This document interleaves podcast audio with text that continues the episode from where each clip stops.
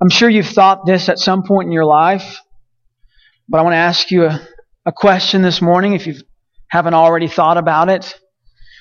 Who can tell you what to do? Who can tell you what to do? I think for a moment, who in your life right now do you trust that when they begin to say words and give you instructions, that you actually follow through with those instructions? I mean, who is it that can tell you what to do? Who is it that you've trusted so much with that when they speak to you, if they say jump, you jump. If they say talk, you talk. If they say listen, you listen. If they say run, you do your best and run. Who is it that can actually tell you what to do? And then in a spiritual sense, because we're in a church setting, because we're in a worship setting, can Jesus tell you what to do? Think for a moment also about, does it really matter who has all authority?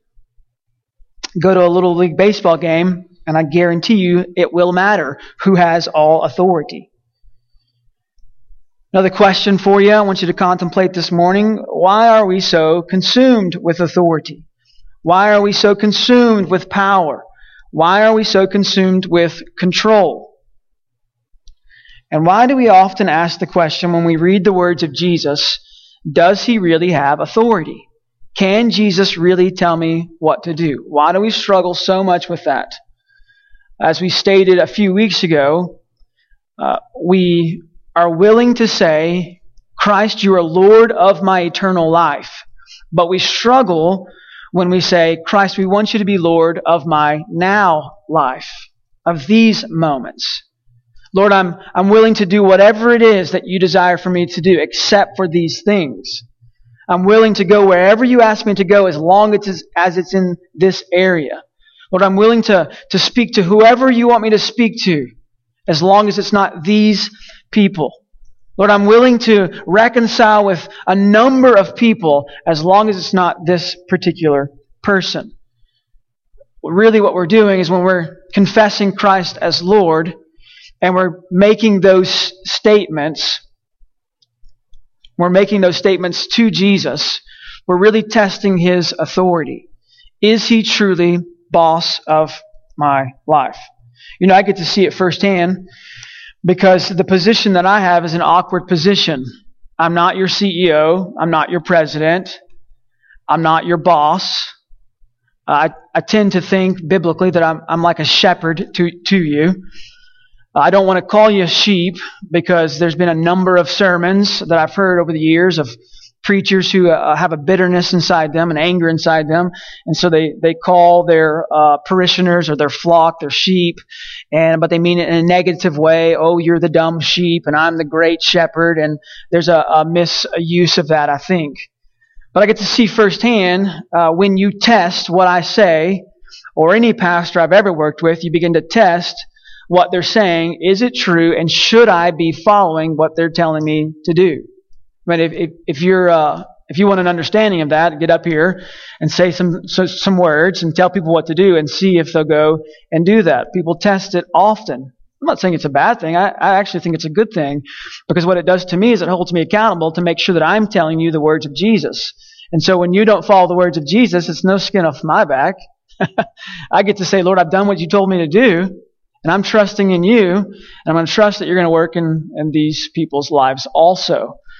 It's a cool thing about being Southern Baptist. One of our core beliefs is the priesthood of the believer. We don't think there's any need for you to have a father or a priest to work in between us and God. We say that Christ can be that mediator.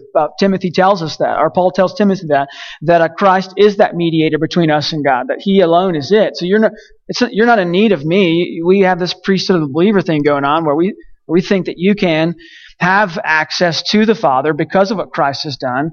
And in your access to the Father, you can study his words and listen to him, and you can know the will of God for your life. So it's a great thing, but you have to understand and you have to trust in the authority of Jesus. You have to trust in and understand the authority of Jesus. I'm ashamed to say that many believers that I know test that every day. One of the Sunday school questions for next week is, do we truly believe in the authority of Jesus? And then what is it that we question every day? The authority of Jesus. I mean, let's do a little recap here. Let's start in chapter 5, just kind of run through the Sermon on the Mount. Do we really believe that blessed are the poor in spirit, for theirs is the kingdom of heaven? Do we truly believe that? I mean, Jesus is saying these words. Do we really believe that those who are mourned are blessed because they shall be comforted? Do we believe that blessed are the meek, for they shall inherit the earth? Do we truly believe this? Do we believe that blessed are those who hunger and thirst for righteousness, for they will be satisfied? Do we truly believe these words of Jesus? Do we believe that the merciful are blessed, for they will receive mercy? Do we believe that the pure in heart are blessed, for they shall see God? Do we believe that the peacemakers are blessed, for they shall be called sons of God? Do we truly believe these statements that Jesus is making? Do we believe that these are not just great statements, but they are the statements that Jesus is making the truth that we should be living by? Brian and I were talking just a moment ago, many years of student ministry going to youth camp. There were a number of times that we left the camp, the preaching time or the worship service, either in the evening or the morning, and we're walking to our next activity, walking to the cabin or walking to dinner or lunch or whatever the case may be. And there were conversations happening as you're walking along the way. Is what this guy said, is it the truth? And there were many times that I felt like raising my hand saying, no, it was heresy. It was not from God. It was things that were distracting us, leading us away from God. Are these things the truth? As Jesus is preaching this Sermon on the Mount, when we get to chapter 7, verses 28 and 29, you see this moment. The crowds are leaving, they're walking away, and they're having this thought of, does Jesus have all authority? I don't think that we have a real understanding of that. I don't think that we have a real assurance in that Christ has all authority. I think we're still questioning it also. I mean, do you believe, verse 13, you are the salt of the earth? Salt loses its taste.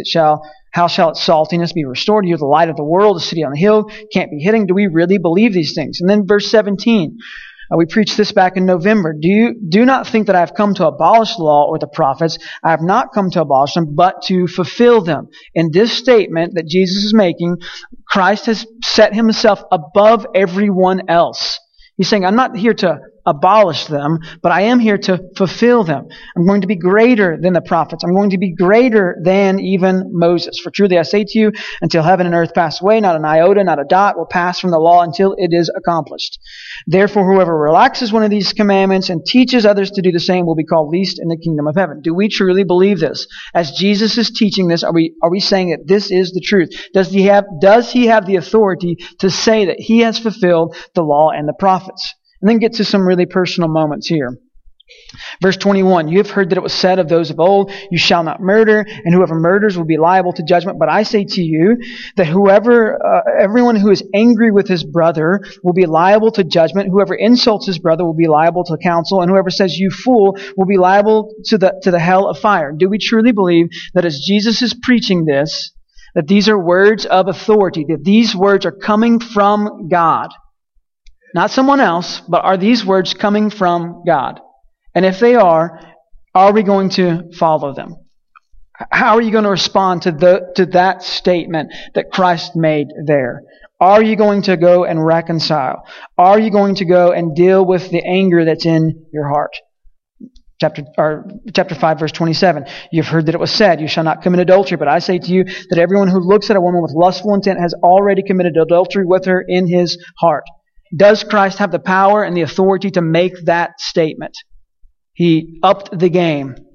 He increased what is required or what is desired of people who live in his kingdom, people who confess him as Lord. Does he have the authority and the power to say that? And if he does, should you respond and listen to his instructions? Verse 31 talks about divorce. It's also said, whoever divorces his wife, let him give her a certificate of divorce. But I say to you that everyone who divorces his wife, except for grounds of sexual immorality, makes her commit adultery. And whoever marries a divorced woman commits adultery. Are these true statements? Are these instructions that we should be living by in the kingdom that belongs to Jesus?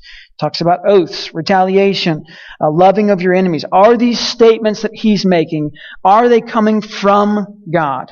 And if they're coming from God, should we listen to his instructions? giving to the needy, how to pray, fasting, and some difficult moments we talked about last week. I'm going to point them out again. Verse 19 of chapter 6.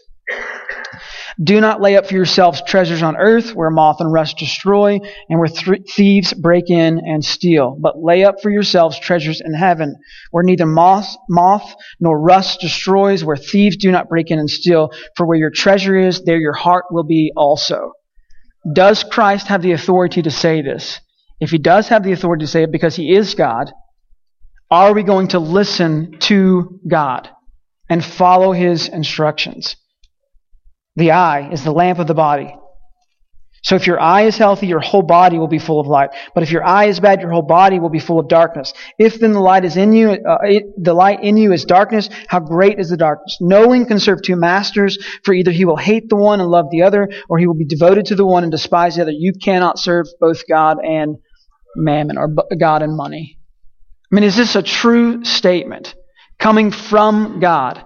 And if it is, should you as a follower, should you as one who's confessed Christ as Lord, should you follow in that instruction?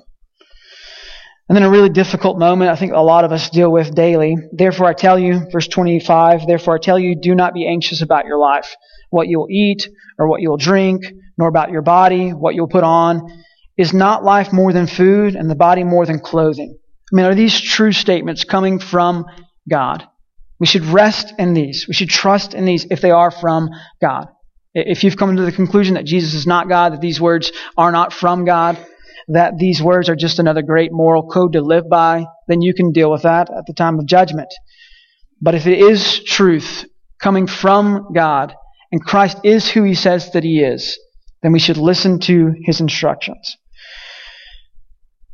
Verse 27, and which of you by being anxious can add a single hour to his span of life? And why are you anxious about clothing? Consider the lilies of the field, how they grow. They neither toil nor spin. Yet I tell you, even Solomon in all his glory was not arrayed like one of these. But if God so clothes the grass of the field, which today is alive and tomorrow is thrown into the oven, will he not much more clothe you, O you of little faith? Therefore, do not be anxious, saying, what shall we eat, or what shall we drink, or what shall we wear? For the Gentiles seek after these things, and your heavenly Father knows that you need them all. But seek first the kingdom of God and his righteousness, and all these things will be added to you. It goes great on a coffee cup. It goes great on a bumper sticker. It goes great on a t-shirt. But is it in your life? Are you abiding in those words? Are those words richly dwelling in you? That you hear them as not just words that seem like they come from a guy who possibly has authority, but are you hearing those words from God and trusting that God knows everything? We move on to chapter 7. Look there towards the end of chapter 7, verses 28 and 29. And when Jesus finished these sayings, the crowds were astonished at his teaching. For he was teaching them as one who had authority and not as their scribes. So I want to touch on a couple of things here. And when Jesus finished these sayings, the crowds were astonished at his teaching. Person belonging to God here this morning, when was the last time that you were astonished at the teachings of Jesus? I mean, when was the last time that you heard seek first the kingdom and his righteousness and all things will be given to you, and you were astonished by that? When was the last time that you heard the Lord's model prayer, his example prayer, and you were astonished by those words? When was the last time you heard teaching from Jesus about what a blessed life actually looks like and you were astonished by it? If you're like me, you get in a rut. If you're like me, you've heard the words too many times and you just pass over them. You forget that these words are coming from the Almighty. You forget that these words are coming from the person who actually has all authority, who has all wisdom, who has all power. We forget that. And instead of being astonished at Christ's teaching, dare I say, we just become bored with it. Give me something else. Give me something more. This can't be it. Give me something different. The crowds heard Jesus teaching, and they were astonished, for he was teaching them as one who had authority. Back to our beginning question. So who can actually tell you what to do? This question has been since the beginning, since the creation of the world. People have been questioning, does God actually have the authority to tell me what to do? Does he actually know all things? Does he actually know all things? And in knowing all things, should I listen to him? I mean, think back to Genesis. Think back to Genesis when we meet up with the creation story and we see Adam and Eve, and God specifically tells them at the end of chapter 2, you shall not eat of the tree, the knowledge of good and evil. And then in chapter 3, we have a questioning of that. Well, I know what he said, but should we really follow through with that? And at the root of the matter, does God really know what he's talking about? Should we listen to his words and keep this contract with him? Or can we do our own thing and still survive? And so what happens is these humans, these created beings, begin to trust in themselves and not in the authority of God. And in so doing, the fall happens, and brokenness happens, and sin happens, and separation from God happens, because people decided to listen to their own words, their own wisdom, instead of listening to God. And then we meet up with Moses in Exodus chapter 3, who Jesus is saying he's greater than, because he's saying he is God. Moses is not. His teachings were good, but I'm coming to fulfill it all. We meet up with Moses in Exodus chapter 3, and Moses is being convinced that he should go and represent God to Pharaoh and to the people, and in so doing, the people are going to be freed from slavery. He's going to be somewhat of their redeemer. And he begins to question, well, who are you, God? Who should I tell the people that's sending me? Who should I say that I'm representing? Please, give me a name. Give me a phrase. Give me a label so I can tell the people that I'm coming with authority, that I'm coming with power. And God responds, tell them that I am is sending you. Tell them what? Tell them that I am is sending you. You know, the I am. There's no word that can really describe me because I'm it. There's nothing else. There's no one greater than me. There's nothing greater than me. I'm it. Pharaoh has nothing on me. I'm it. The people have nothing on me. I'm it. So tell them, yes, the person with all authority is sending you. And so Moses goes, representing the I am. Moses goes, representing the Creator, the Almighty, the one who has all knowledge, all wisdom, the one who created by speaking. He goes representing him. Believer, person belonging to God, you are still representing the same God. If Christ has saved you and his Holy Spirit lives inside of you, you are representing the same God that Moses represented that day. We move on to an incredible story in the Old Testament about a guy named Job, or Job, however you want to pronounce that. And Job has a terrible, not so good, the worst day of his life. And in this time of suffering and trials and temptation, he begins to seek counsel from a number of people, including himself, testing and figuring out, why are these things happening? Why are these things happening? I'm going to figure this out. I'm going to figure this out. I'm going to trust in my friend's words. I'm going to trust in my wife's words. I'm going to trust in my words. I'm going to figure this out. And then, unfortunately for Job, he gets put in his place yet again. We meet up with him in chapter 38 through the end of the chapter, and God begins to speak. Who are you? Make yourself a man. Let's talk. Who can you do all these things that I can do?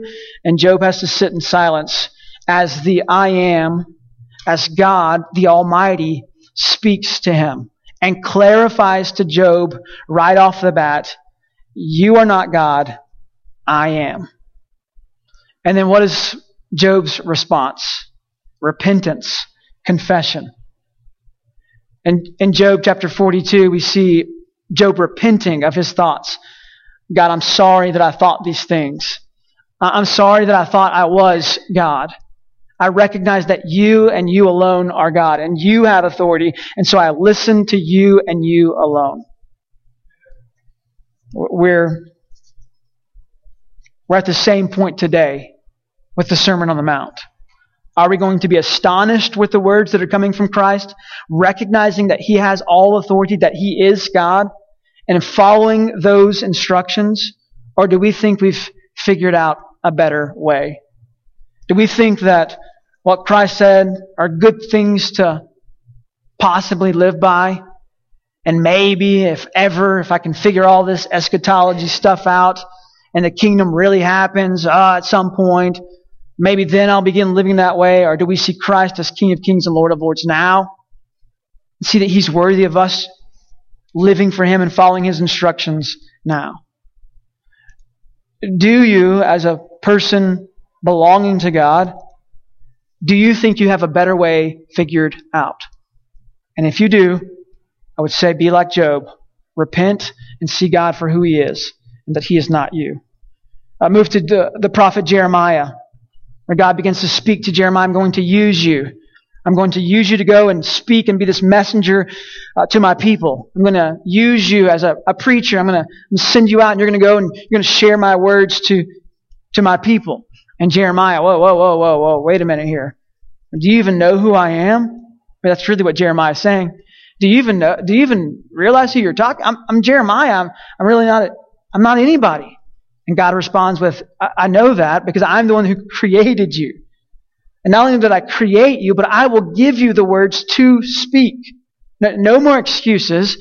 Understand that I am the one who created you. I'm the one that's in control of things, all these things, and I will give you the words to speak. Go and do what I ask you to do.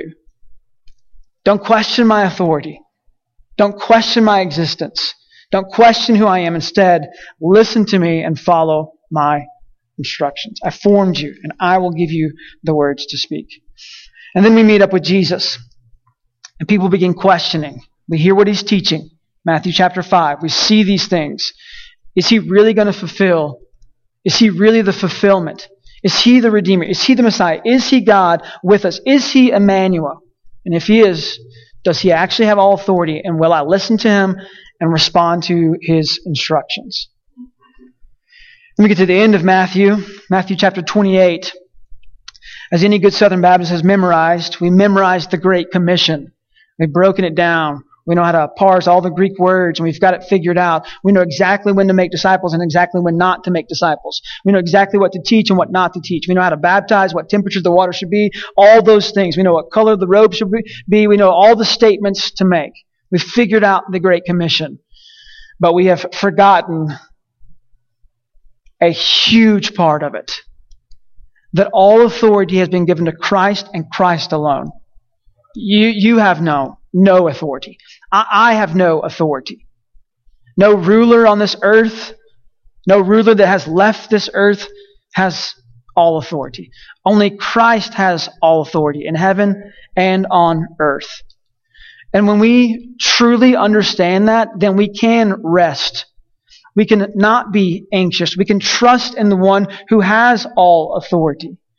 When we truly see Christ for who He is, then no longer will we think we can figure out a better way. Instead, we see that the way has been figured out, and that way is Jesus. When Jesus finished these sayings, the crowds were astonished at His teaching, for He was teaching them as one who had authority.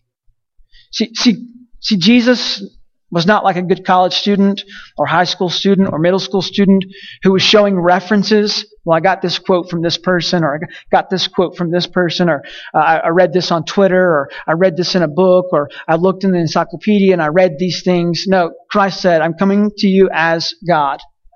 I'm coming to you with all authority.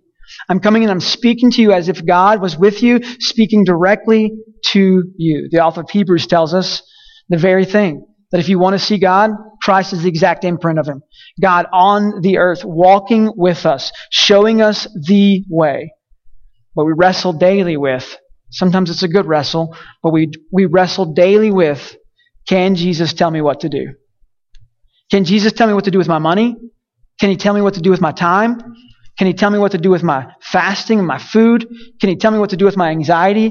Can he tell me what to do with my health? Can he tell me what to do with my anger, with my lust, with my retaliation? Can he tell me what to do with these things? And if you come to the conclusion that Jesus is God and that he has all authority, then he can tell you what to do. Jesus, help us. Help us not to fear tomorrow.